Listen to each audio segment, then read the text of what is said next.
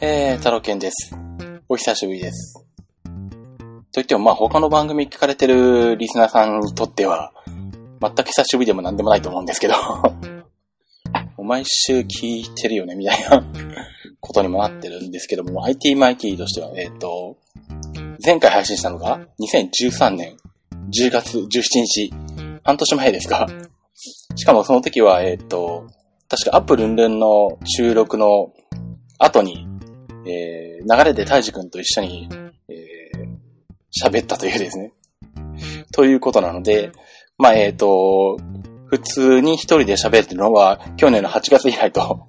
いうことで、もうこの IT マイティもだんだん半年に1回ぐらいのペースになってきまして、えー、そのうちは何でしょう。あの、テレビの特番みたいに年に2回ぐらいしかない配信ないような なりそうな勢いなんですけども。まあ、えー、特にやめたつもりはなく、ただ単にあの、時間が取れなかったりとかですね、えー、自分に気持ちの余裕がなかったりとかですね。まあ、諸々の事情で、配信が遅れているわけですが、はい。お待ちいただいている方は本当に申し訳ありません。えー、っとですね。で、メールもいただいてまして、前回の配信の直後にいただいてるんで、これも半年前になるんですよね。えーっと、まあ、でも一応お読みしますと、お名前、しんさんという方からいただきまして、タイトルを教えてくださいということで、えーっと、こんにちは。IT 日トークの頃からのファンでいつも聞いています。楽しい番組ありがとうございます。IT 日トークで一度ウイルスソフトについてのメールを読んでもらったことがあります。さて、MacBook Pro の調子が悪くなり、ネットで調べたところ、ディスクユーティリティでディスクの修復やアクセス権の修復をせよとのこと。実際にやってみましたが、えー実際に調子が戻りました。ですが、ネット上の情報では、これらの作業がどのような内容なのかはっきりしません。ぜひ、タロケンさんのわかりやすい解説で、素人にもわかりやすいように教えてもらえませんかよろしくお願いします。これからも楽しい番組、えー楽しい番組楽しみにしています。それでは失礼いたしますということで、えっ、と、シンさんから、えーいただいてます。えーメールありがとうございます。えーっとですね。MacBook Pro でディスクユーティリティでディスクの修復やアクセス権の修復をしたと。まあこれ知ってらっしゃる方はたまにやられるんじゃないのかな。まあ私もたまに気が向くと自分の MacBook Pro でやったりはするんですけど、まあ確かにあの、Mac のディスクユーティリティで、えーと、ディスクの修復っていうのと、アクセス権の修復っていうのと2種類ありますよね？で、ディスクの修復ってのは何なのかっていうと、えっと、なんでしょう。まあ、パソコンが動いてる間、いろんなデータをハードディスクとか、まあ、SSD とかフラッシュメモリとか、要は、あの、ボリュームに、記憶領域に書き込むんですけど、まあ、パソコンって、あの、正確にやってるようで、必ず一定の割合で間違いを犯したりするんですよね。それかまあ、0.01%の確率なのか、0.0001%の確率なのかはよくわかりませんけども。で、そうすると、えーどっかにデータの整合性の栗が出るんですよね。で、それがずっと使ってる間に蓄積していって、例えば何でしょう。ファイルの修正日付が本来この日じゃない、この日のはずなのに、こうなっていて違ってるとか、データの、なんだ、えーっと、このデータは、ハードディスクの中のこの辺にあるっていうことになってるのに、なんか実際は違うとか、まあそこまで修復できないのかな。まあどこまで具体的に細かく修復してるのかとかよくわからないんですけども、まあ要は、あの、ハードディスクとかの中でデータの、えー情報について整合性が取れなくなってきたときに、まあそれを、うんと、わかる範囲で直してくれますよというものの、えーが、まあディスクの修復ですよね。なので、まあ確かに、このなんだ、実際のデータとデータがどこにありますよっていう、まあ、場所の情報であるとか、まあ、ファイル自体の細かい情報ですね。そのファイルに付随した情報とかが、えーっと、狂っていると、まあパソコンが動こうとしてデータにアクセスしに行った時に、正しいことが返ってこなかったり、あの、矛盾するようなことが返ってくると、まあそこでパソコンは、あの、余分余分な時間を食うわけですね。再度確認しに行ったりとか、あとはなんだろう。開こうとしておかしくって、あの、無理やり開こうとしてるとかですね。なんでまあそういったデータの、あの、狂いを修復してくれるっていうのがこのディスク修復になります。まあ、えー、っと、まあ定期的にやった方がいいにはいいですかね。まあ、と言っても僕もどんなもんだろう。気が向いた時とかしかやんないからな。半年に1回とか3ヶ月に1回ぐらいしかやってないから。でもまあ全然それでも別にあの、問題見つからないこともあるので、まあ問題見つかんなきゃ見つかんないでそれでいいですし、まあなんかあったら修復しておいた方がいいので、まあたまにはやった方がいいかもしれないですし、パソコンの調子がね、Mac の調子が悪くなってきた時には、まあ、やってみてもいいんですけれど、ただ、えっ、と、怖いのは、ハードディスクに機械的な問題があった場合、えー、これをやることによって、えっと、データを逆に壊してしまって、結果ハードディスクがまともに読めなくなって Mac が起動しなくなるとかっていう可能性もなくはないので、えっとなんでしょう。ハードディスクをもう5年ぐらい使ってるとかね。ハードディスクから最近こうなんかいろんな音がするようになってきたとか、ちょっとハードディスク怪しい場合は、えー、やらない方がいいかもしれないです。もうむしろ早めにハードディスクを取り替えるなり、パソコンを買い替えるなりっていう前提で、えー、動いた方がいい場合もありますね。まあ、そこまでじゃなくで、まあ、えー、単にちょっと、ちょっと動きが欲しくなった。そんなにまあハードリスクが、問題があるような感じもしないよってことでまあ試してみるのはいいと思いますね。で、あと、アクセス権の修復っていうのは、まあ、Mac って、MacOS って、あのー、奥の、奥、奥っていうかなんだろう。根っこのところは、Unix っていう、次大昔からある OS なんですけど、これをもとに動いてるんですね。ユニックスの上に、まあ、なんだろう。アイコンとか、えっ、ー、と、マウス操作ができるような、いわゆるグラフィックやユーザーインターフェース、GUI を載せてるような構造。まあ、それはあれか。まあ、かなり大雑把なというか雑な説明ですけど、イメージ的にはそんな感じな部分があって、根っこのところでユニックスが動いてるんですよ。で、だからまあ、例えばなんだ？あの、ターミナルとかってアプリケーション開いて、えっ、ー、と、 UNIX のコマンド打つと、その通り UNIX のと同じに動いたりとかしてですね、 UNIX 的な扱い方もできるんですけど、で、まあその UNIX の、あのファイル管理の構造を使ってるので、ファイルに対してアクセス権っていうのがあるんですね。で、これは例えばなんだろう。なんか、デスクトップ、えー、なんだ、Mac 内でファイルを開いて、ファイルを右クリックして、開かずにですね、ファイルを右クリックして情報を見る、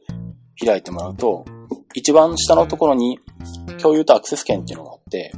で、名前で大体自分のユーザー名とスタッフとエブリワンがあって、それぞれその横にアクセス権があって、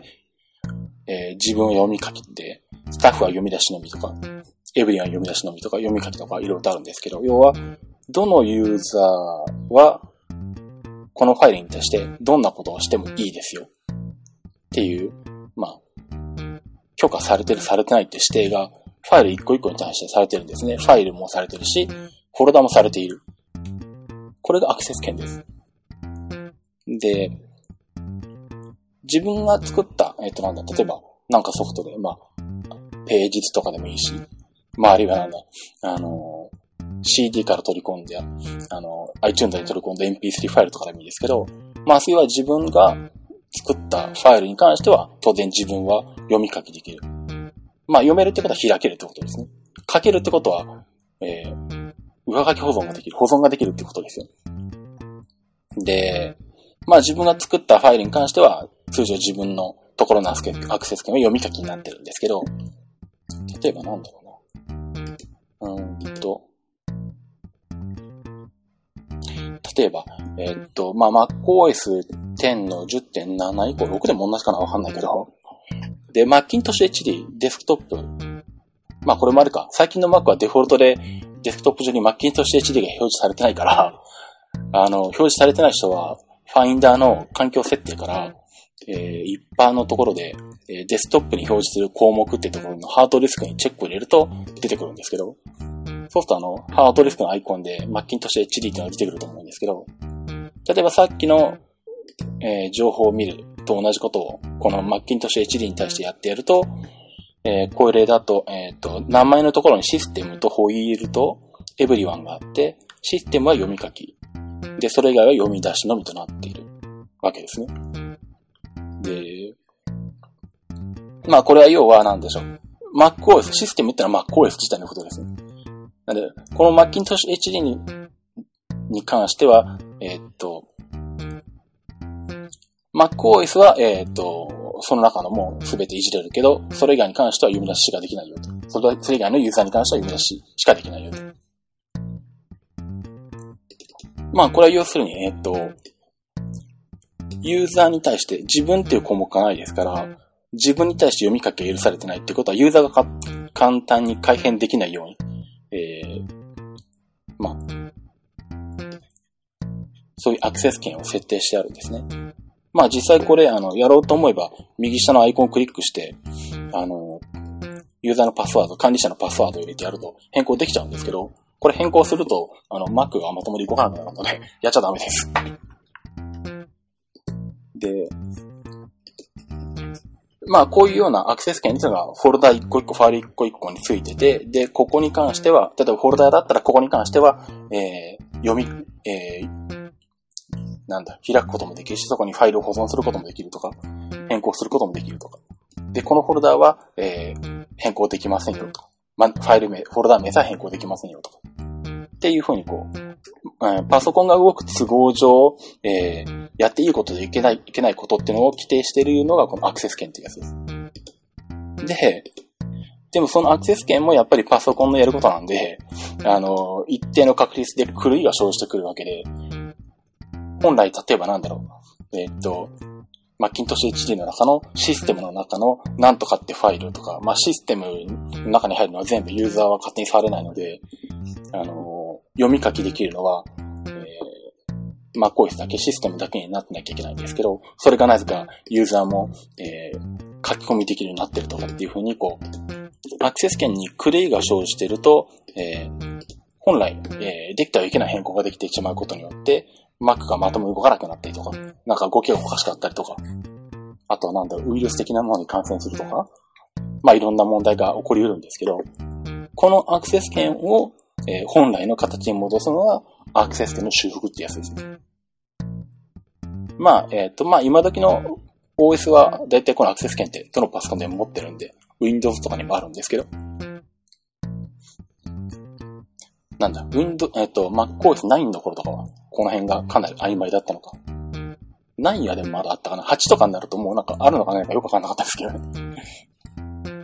えー、まあそんな感じでですね、ファイルごとにこう、え、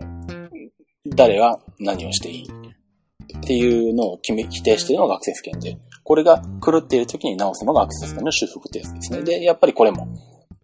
えー、そういった狂いが積み重なってくると、ちゃんと動かなかった、マークが動かなかったりとかですね。なんか動作に問題が起きることがあるので、まあこれもおかしければ修復してやった方がいいということですので、まあこれも、これはまあ割と狂ってるのを見かけるかな。うん、3ヶ月に1回ぐらいやると、何かしら狂いが出てるんで、まあ見つかったら修復してますけどね。うん、なんでまあこれもまあ、あのー、たまに気が向いた時にやってやった方がいいと思います。なんでまあ今回これで実際このディスクの修復とアクセスのアクセス権の修復で、えー、調子が良くなったってことだったんで、まあ調子が悪くなったのは MacBook Pro の調子が悪かったのが、えー、このディスク機の問題だったり、アクセス権の問題だったりしたっていうことなんだと思いますね。まあ、えー、まあこんな感じで、えっ、ー、と、まあ、いわゆる Mac のメンテナンスとしてですね、まあ、この辺のディスクの修復とかアクセス権の修復っていうのは、まあ、たまにやってやるといいと思いますね。で、ただ、MacOS が普通に起動した状態だとアクセスできないファイルがあるので、一番いいのは、あの、リカバリするときの画面。MacOS の10.7以降だったら、えっ、と、インターネットリカバリーですから、起動ボタンを押して、ジャーンって言ってからコマンドと R を押して、そうするとあの、リカバリ用の画面が出てきて、OS の3インストールとかディスクユーティリティとかタイムマシンから復元だっけなんか4つぐらい並んでるけど、その中からディスクユーティリティを起動してやると、これは、えっ、ー、と、リカバリ用のディスクよりリカバリー用の領域から起動していて MacOS は動いてないんで、えー、その中で Macintosh HD を選んでやって、えー、ディスクの修復とかアクセス権の修復をしてやると。でやると、まあ、本当の意味で全部、MacOS の中の、えー、データ全部、ファイル全部に対して、アクセスの、えー、ディスクの修復やアクセス権の修復ができますね。まあ、そんなことで、えー、ですね、また、えー、定期的にこういったことやっていただければと思います。えー、とで、あと告知がありまして、えっ、と、iTunes ストアのポッドキャストのテクノロジー部門ではおなじみの、えっ、と、Apple Clip さんですね。えー、Apple Clip さんに前、えー、先日、えっ、と、出演させていただきまして、えー、なんと佐藤リッチマンさんと、えー、ゆずきさん、えー、お会いしてきました。で、その時のですね、えっ、と、収録内容が今も配信されてます。えっ、と、4月18日配信の、えっ、と、第265回、クリップ174、え、171ですね。171で、えっ、と、Mac の調子はいかがというところでですね、えー、と、まあ、私、太郎健が、えー、出てまして。まあ、ここではどちらかというと、あの、まあ、Mac の、えっ、と、仕事の方ですね、シズ Mac の仕事で、えー、Mac の修理とか、サポートとかをやっているんですけども、まあ、えー、そういった話を中心に私の方が、えー、話してますんで、えー、またこちらもあの、ITMIT のホームページの方からもリンクを貼っておきますんで、えー、聞いていただければと思います。でですね、えー、っと、まあこれアップルンルン向けなんですけども、あの、宣伝の音声と言いますかね。これを、えー、佐藤リッチマンさんとゆずきさんに作っていただきましたので、まあこれはあの、ルンルン向けにルンルンの皆様に呼びかける形になってますけど、えー、せっかくなんで、こちらでも流しておきたいと思いますんで、えー、そちら、えー、聞いていただければと思います。じゃあ流します聞いてください。どうぞ。アップルンルンをお聞きの皆さんこんにちは。アップルクリップアシスタントのゆずきひろみです。クリエイターのアットマーク佐藤リッチマンこと佐藤豊彦です。アップルクリップでは、タロケンさんをゲストにお迎えしました。2014年4月18日夕方に公開ですよ。お楽しみに。アップルクリップは毎週金曜日に配信を行っています。番組の詳しい情報はホームページ上で公開していますので、アップルクリップで検索してみてください。アップルクリップは大塚商会の提供でお送りしています。ということで、えー、アップルクリップ、えー、第265回ですね、4月18配信分の方、聞いていただければと思います。でですね、今回は何の話をするかというとですね、ちょっと前になるんですけど、これはもう1ヶ月以上前になってしまうんですけど、えっと、ある、えー、ソフトウェアメーカーの新製品発表会に行ってきまして、あの、アクロニスって皆さんご存知ですかね？?Windows ユーザーには多分、多分お馴染みだと思うんですけど、あの、アクロニストゥルイメージですよね。えっと、Mac で言えばタイムマシンみたいな感じの、あの、パソコン全体を丸ごとバックアップするやつの、えー、っと、まあ最近の Windows、えー、7とか8とかだとそういう機能がついてるのか？んですけど、まあ XP の時代とかにはそういうのがなくて。で、XP の頃に、えー、パソコンの環境、設定とか、ソフトとか、丸々ご、えー、環境丸ごと、タイムマシンバックアップみたいにバックアップしてやろうとすると、このアクロニストゥルイメージを使うっていうのが定番だったんですけど、私も以前、えっ、ー、と、お客さんに提供したりとかですね、設定したりしたことがあるんですけど、まあ、そのアクロニスさんがですね、新製品の発表をしまして、これがですね、アクロニスアクセスというやつ。で、アクロニスアクセスなんで、え、アクロニス版のデータベースなのかとか思ったりするんですけど、そういうわけではなく、えー、っと、なんだろう。まあ、企業向けの、えー、っと、データ管理、ファイル管理のシステムです。えっと、なんだろう。例えば、会社内にファイルサーバーとかがあって、で、そこに対して社内のパソコンから、えー、まあ、アクセスして、えー、ファイルを開いたりとか、えー、共有したりとかするんですけど、まあ最近は、そのなんだ、社内のパソコンだけからじゃなくて、えっとなんだ、外出先から iPhone で、えー、社内のファイルサーバーにアクセスするとか、iPad からとか、まあ、えー、他のスマホやタブレットからアクセスするとか、まあ、外出先から、えー、パソコンで、えー、社内のファイルサーバーにアクセスして、えー、まあ、データを見たりですね、書き換えたりとかっていうケースが非常に増えてるんですけどね。まあ、なんでしょう。あの、BYOD ですか ?Bring Your Own Device。それが広まってるせいもあって、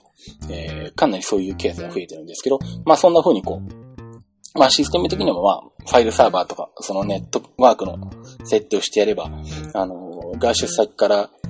そういう自分のデバイスで社内ファイルにアクセスするってことは可能なんですけど、でも単純にアクセスできるだけだと、えー、困るわけで、まあ、例えばセキュリティの問題があって、えー、第三者知らない人がアクセスしてくると困るとか、あとはなんだろう。このファイルは、えー、っと、開くことはできるけどダウンロードさせたくないとか、えっと、このファイルは、えー、変更してもいいよとか、えー、あるいはなんだろう。このファイルは、えー、っと、なんだ、誰々さんはアクセスできるけど、誰々さんはアクセスできないとか、まあそういうふうに企業だとあの管理したいわけですよね。で、そういうなんだ、いろんな、えー、っと、プラットフォームから、えー、社内のファイルサーバーに対してアクセスして、で、しかも、まあ、やろうと思えば、となんだ、 Dropbox みたいに、えー、っと、なんだ、社外から例えば iPad で、えー、ファイルの、えー、ここに編集かけて、で、保存かけるとファイルサーバーの方で、えー、保存されてるとか、まあ、あるいはなんだろう。多分あれか、オフラインとかでもいけるのかな？オフラインでとりあえずそのファイルを変更しておいて、オンラインに繋がった時に Dropbox みたいに同期取るとかいうのもできるんじゃないかな？っていうようなことをするためのシステムがこの Acronis Access というやつなんですね。まあ結構なんでしょう、大企業をターゲットにしてるんで、まああんまり個人とか中小企業とかでは、なかなか手が出しにくいのかもしれないですけど、まあでもえっと、サポートされているクライアントとしては iPad、iPad mini シリーズですね。iPad Air まで。初代 iPad から最新の iPad mini、iPad Air まで iOS4.25 がサポートされてて、iPhone は 3GS からか。iOS5.0 以上。で、Android のスマートフォンおよびタブレットが Android 2.25。結構古い端末で動きますね。で Windows XP Vista 7、8。MacOS 10.6。Web ブラウザが Firefox、Internet Explorer、Chrome、Safari。で、えー、っと、まあ、これファイルサーバーになるサーバーが、えー、必要なんですけど、このアクロニスアクセスサーバーのサポート対象になってるのが、Windows 2003、R2 含む、2008、R2 含む、2012と。えっ、ー、と、インテルか AMD のサーバー。あと仮想化環境でもいいよというような感じになってます。まあ、えー、っと、まあ、これの新製品発表会って言いまして、まあ、東京の方で行われたんですけど、まあなんだろう。まあ前にファイルメーカーのイベントはちょっと行ったことあるんですけど、まあこういう一般の市販のソフト、ソフトメーカーさんの、あの、新製品発表会とかそういうのってあんまり機会がないんで、えー、あの、なかなかね、あの、面白かったですけど、やっぱり社長さんが出てくるんですね。で、社長さん喋ったりするんですね。うん。これはどこの会社でも同じなんだなと思ったんですよ。まあ、でも、なんでしょう。うんと。まあ僕もね、正直これぐらいの規模の、えー、大企業向けのシステムはあんまり知識がないので、本とかも見ながら聞いてたんですけど、まあでも、確かにね、あの、こういうシステムいるんですよね。あの、大企業に限ったことじゃなくて、もう中小企業とかでも、実はこういうののニーズはあって、まあお客さん自身が気づいてる気づいてないっていうのは別として、もうすでに、なんでしょう。社内のファイル、社内の、あの、データで、まあ、えっ、と、なんだろう。社外から、できたらアクセスしたいとか、あるいはまあ、えー、iPad とか、えー、パソコン以外のデバイスから見たいとか、まあ実際やられてる方はあって、まあ Dropbox 使ってたりとか、あとはなんだろう、あの、ハードディスクごと持っていくとかね、外付けのハードディスクにデータが入ってていう話もあるんで、まあ実際はハードディスク持ってくんじゃなくて、ファイルサーバー立てておいて、外部からアクセスできるようにしておいて、まあ、で、しかも、外出先は手軽に iPad でできるとかっていうソリューションをみんな 使った方がいいんだろうなと思いながら、さすがにあの、なんだろう。中小企業だとなかなか、その、10万個への、あの、システム入れるとかってもなかなか難しいので、で、また、あとなんだ、あんまり複雑なものを、導入してもらうのも、あの、なんで、使う側がわからなくて困っちゃったりとかするので、あんまりまあ積極的に提案はしてないんですけど、お客さんに対して。まあ、お客さんの中で Mac だけじゃなくて Mac と Windows の、あの混在環境だったりとか、まあ特に、なんだろう。仕事としている業務では Mac 使ってるけど、えー、経理関係とかは全部 Windows だよとか、ありがちなので、うん、まあ、こういうね。で、でも、やっぱりなんだろう、iPhone 使ってるとか iPad 使ってるとかっていうところは結構多いので、まあ、こういうようなもので、できたらもうちょっと中小企業向けのものとかがなんかあったりすると、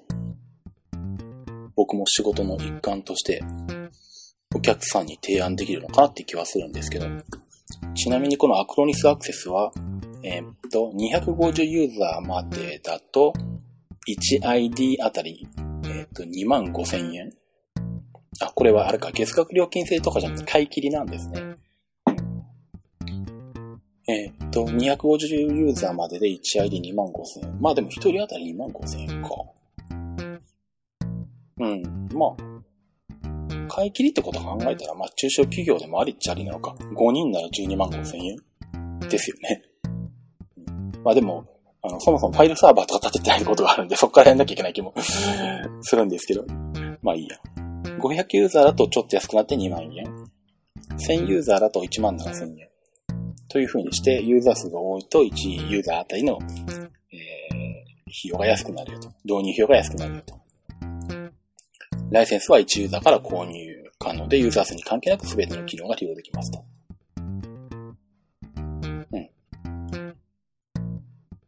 まああれですね、ちょっとなんだろう。この手のサービスというか、ソリューションをちょっと他にもいろいろと調べて、まあね、実際にお客さんに導入を進めるかどうかはわかんないですけど、まあ、あの、知識としては知っときたいなっていうのはありますね。まあ、あとは何でしょう。まあやっぱりアクロニスさんだとどうしても、あの、バックアップ関係のソフトを使うことが多いので、まあ最近はでも OS 側のバックアップ機能が充実してきたんで、どうしても機械が減ってしてる、減ってしまってるんですけどね。また何かしらこういう新しい商品があればですね、うん。あの興味はあるので、ちょっとまあ、情報を拾うようにしていきたいと思いますね。で、まあ、話は打って変わってですよ。まあ今これ収録してるのが4月の25日で、もう間もなくゴールデンウィークということで、えー、この時期になるとですね、えー、っと、まあいろんなイベントが始まりつつあるんですけど、え、っとなんだ、6月の7日に、ポッドキャスト、ん？ポッドキャストック2014が行われるんですかね。はい。えー、っと、去年は、えー、僕も見に行きまして、で、この番組でも、あの、ポッドキャストック2013の傾向と対策とかってやりましたけど、えー、今年は残念ながらですね、あの、機械体操の NHK 杯と被ってまして いけないんですね。なので、えー、っと、ポッドキャストックの、えー、傾向と対策は今年はやりません えー、まあ、えー、っとですね。なんだろう、まあ、ポッドキャストップに行きたかったけど、チケットが取れなかったよとか、そんなに売れてんのかな？どっかよくわかんないけど。えー、まあ、ポッドキャストックもいいけど、なんかちょっとスポーツ見たいなっていう方は、えー、っと、同じ6月7日にですね、えー、代々木大師体育館でですね、えー、体操の NHK 杯をやってますんで、えー、よかったら見に来ていただければと思いますね。私は見に、あの、取材に行ってると思います。取材に行ってても、大体大会中は観客席にいるので、あの、ツイッターでどこにいますかって言ってもらえばあの、ここにいますよぐらいは答えられるとは思うので、はい。えっ、と、6月7日と8日に、えー、代々木第一体育館ですね。で、えっ、と、NHK 杯体操が、えー、行われますね。NHK 杯多分2000円ぐらいじゃないかな、入場料。そんな高くないので。で、まあ、日本のトップ選手みんな出ますし、内村ももちろん出ますし、白井健三も多分出ると思うので、なかなかね、あの、国内大会ですけど、あの、非常にレベルの高い内容の濃い大会になりますんで、ぜひぜひ、えお越しいただければと思いますけど、まあ、で、えー、まあ、デジタル系の話を聞きたい方は、ポッドキャストの方に行っていただければと思いますね。はい。うんとですね。あとはなんだろう、これでどれぐらい収録してるんだ？今回ですね、ちょっと試しにと思って先日買ったソニーのボイスレコーダーで収録してるので、これスタンドで、あの、自分の口の方に向けて、えー、ボイスレコーダーのマイクを向けて、えー、喋ってるんですけど、この角度からだと、えっと、液晶画面が見えなくてですね、どれぐらい収録してるかわかんないっていう。まあいいや。えっと、あとはまあ、あの、IT、マイティっぽくどうでもいいこと喋るんですけど、あの、まあ最近そのなんだ、体操の取材だったりとか、まあイベントだったりとか、えー、まあ仕事だったり、なんだかんだりでですね、東京に行くことが多くって、で、まあ東京に行くたびに、あの、しょっちゅう、えー、スンプライナーっていう高速バスを使うんですけどね。えー、っと、まあ、うちの前から、うちの前からなんだ、徒歩。200メートル ?100 メートル ?100 メートル？ぐらい ?100 メートルぐらいのところにバス停があって、で、そこから、池一両橋とか、新宿とかに1本で行けるんで、まあ2時間半から3時間ぐらいで行けるんで、で、往復で、ネットで往復を買うと4500円しないみたいな。金額で東京往復できてしまうので、それこそその、スンプライナーで東京日帰りとかってやることもあるんですけど、で、まあ大体なんでしょう。できるだけ東京で、あの、時間を十分取って帰ってくるんで、えー、帰りは東京を出るのが夜になることが多いんですよね。で、必ず、あの、東名高速の、えー、足柄サービスエリアで、えー、休憩を取るんですけど、で、足柄サービスエリアって何でしょう何あの、僕はあんまり見てないんですけど、あの、テレビのめちゃイケ？ナイナイがやってる。あれでなんか取り上げられてるんですかね？あの、なんか、いつからかわかんないですけど、何かあの、めちゃイケ SA って書いてあって、なんかこの間見たらなんか、あの、入り口の前になんか、ちょっとした、あの、建物みたいなのができてて、なんだろう、あれが、グッズのショップになってんのかな？あの、毎回、あの、通るのが夜なので、あの、何かあるなと思いながら、その店が開いてるのを見たことがないっていう状態で、何だかよくわからないんですけど。うん。まあ、そんなんで、あの、えー、めっちゃイケなんかに取り上げられてるらしいんですけどね。で、まあ、その、足柄サービスエリアに、えー、降りてですね、まあトイレとか行ったりするんですけど、えー、あそこに入ってですね、えーと、トイレに行こうとすると、近くにあの、ジュースの自販機があるんですね。で、自販機がどうもあの、なんだ、人を感知して勝手にあの、喋り出すっていう機能を持ってるらしいんですけど、あの、まあ、結構夜、なんだ、だいたい足柄サービスエリアを通るのが10時台とかもっと遅かったりするんで、人も結構少ないんですけど。なんで結構静かな中、あの、建物の中に入ってトイレに行こうとすると、ね、自販機のセンサーが感知して、鈴が勝手になんか、あの、曲を流し始めるんですけど、あのそこから流れてくる曲がですね、あの、iPhone 小町のオープニング曲なんですね。あの、カラッカラッカラッカラッカラってあの、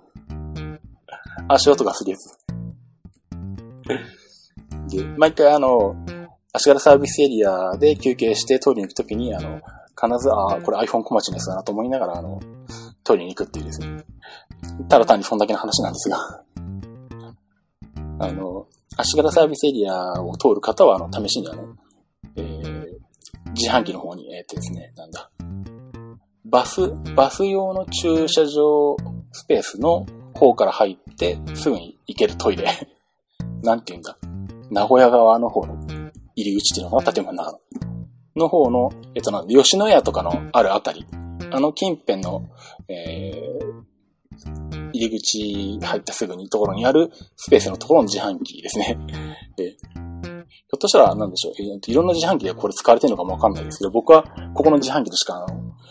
この iPhone 小町の曲は聞いたことがないんですが、毎回、あの、鳴ってるんで、ちょっと気になるなと思いながら。でもジュースはあんまり買ったことはないんですけど。と、まあ、そんな感じでですね、久々にお届けした IT マイティなんですけども、まあ、えっと、まあなんでしょう、えーとりあえずあの、たまにですね、ツイッターなんかで、えーっと、もうやめられたんですか？とか言われたりするんですよ。えーやめてませんので、えっと、またいつか 配信します。なんだろう、このボイスレコーダーで収録するのが、調子良さそうだったら、これで収録するともうちょっと気軽に収録できるかもしれないですね。今まではいちいちあの、ミキサーと USB オーディオインターフェースを MacBook Pro につないで、で、マイクスタンドにマイクを立ててとかってやってると、なんか、あのーそれを出すのが、あの、めんどくさくてですね。なかなかあの、腰が重くなって収録しないっていうのがあるんですけど、まあ、手軽に収録できるように、えー、すると頻度も上がるんじゃないかと思うので、えー、またできるだけですね、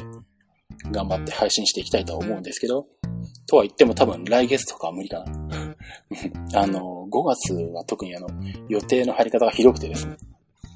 えっと、なんだ、ゴールデンウィーク中は、あの、逆に予定がないんですけど、ゴールデンウィーク終わった後に、えっと、体操の、えっと、全日本個人総合があって、東京に3泊とかするでしょ。で、その後はなんだ自転車ロードレス中継の季節が始まるので、5月の19、20、21とかその週、下手すると、まあ、平日ほぼずっとロードレス中継にかかりきになり、で、それが終わったと思ったら翌週の後半から熊野に行き、で、熊野が終わったと思ったら、その次の週末は体操の NHK 杯というですね、果たして仕事をしてる暇があるのかどうかっていうぐらいのスケジュールになっているので、まあ、えー、早くても6月かな。7月かな。それぐらいになると、まあ思っていただければと思いますけど、そんなこと言いながら次に配信されるのは半年後かもしれませんが、気長にお付き合いいただければと思います。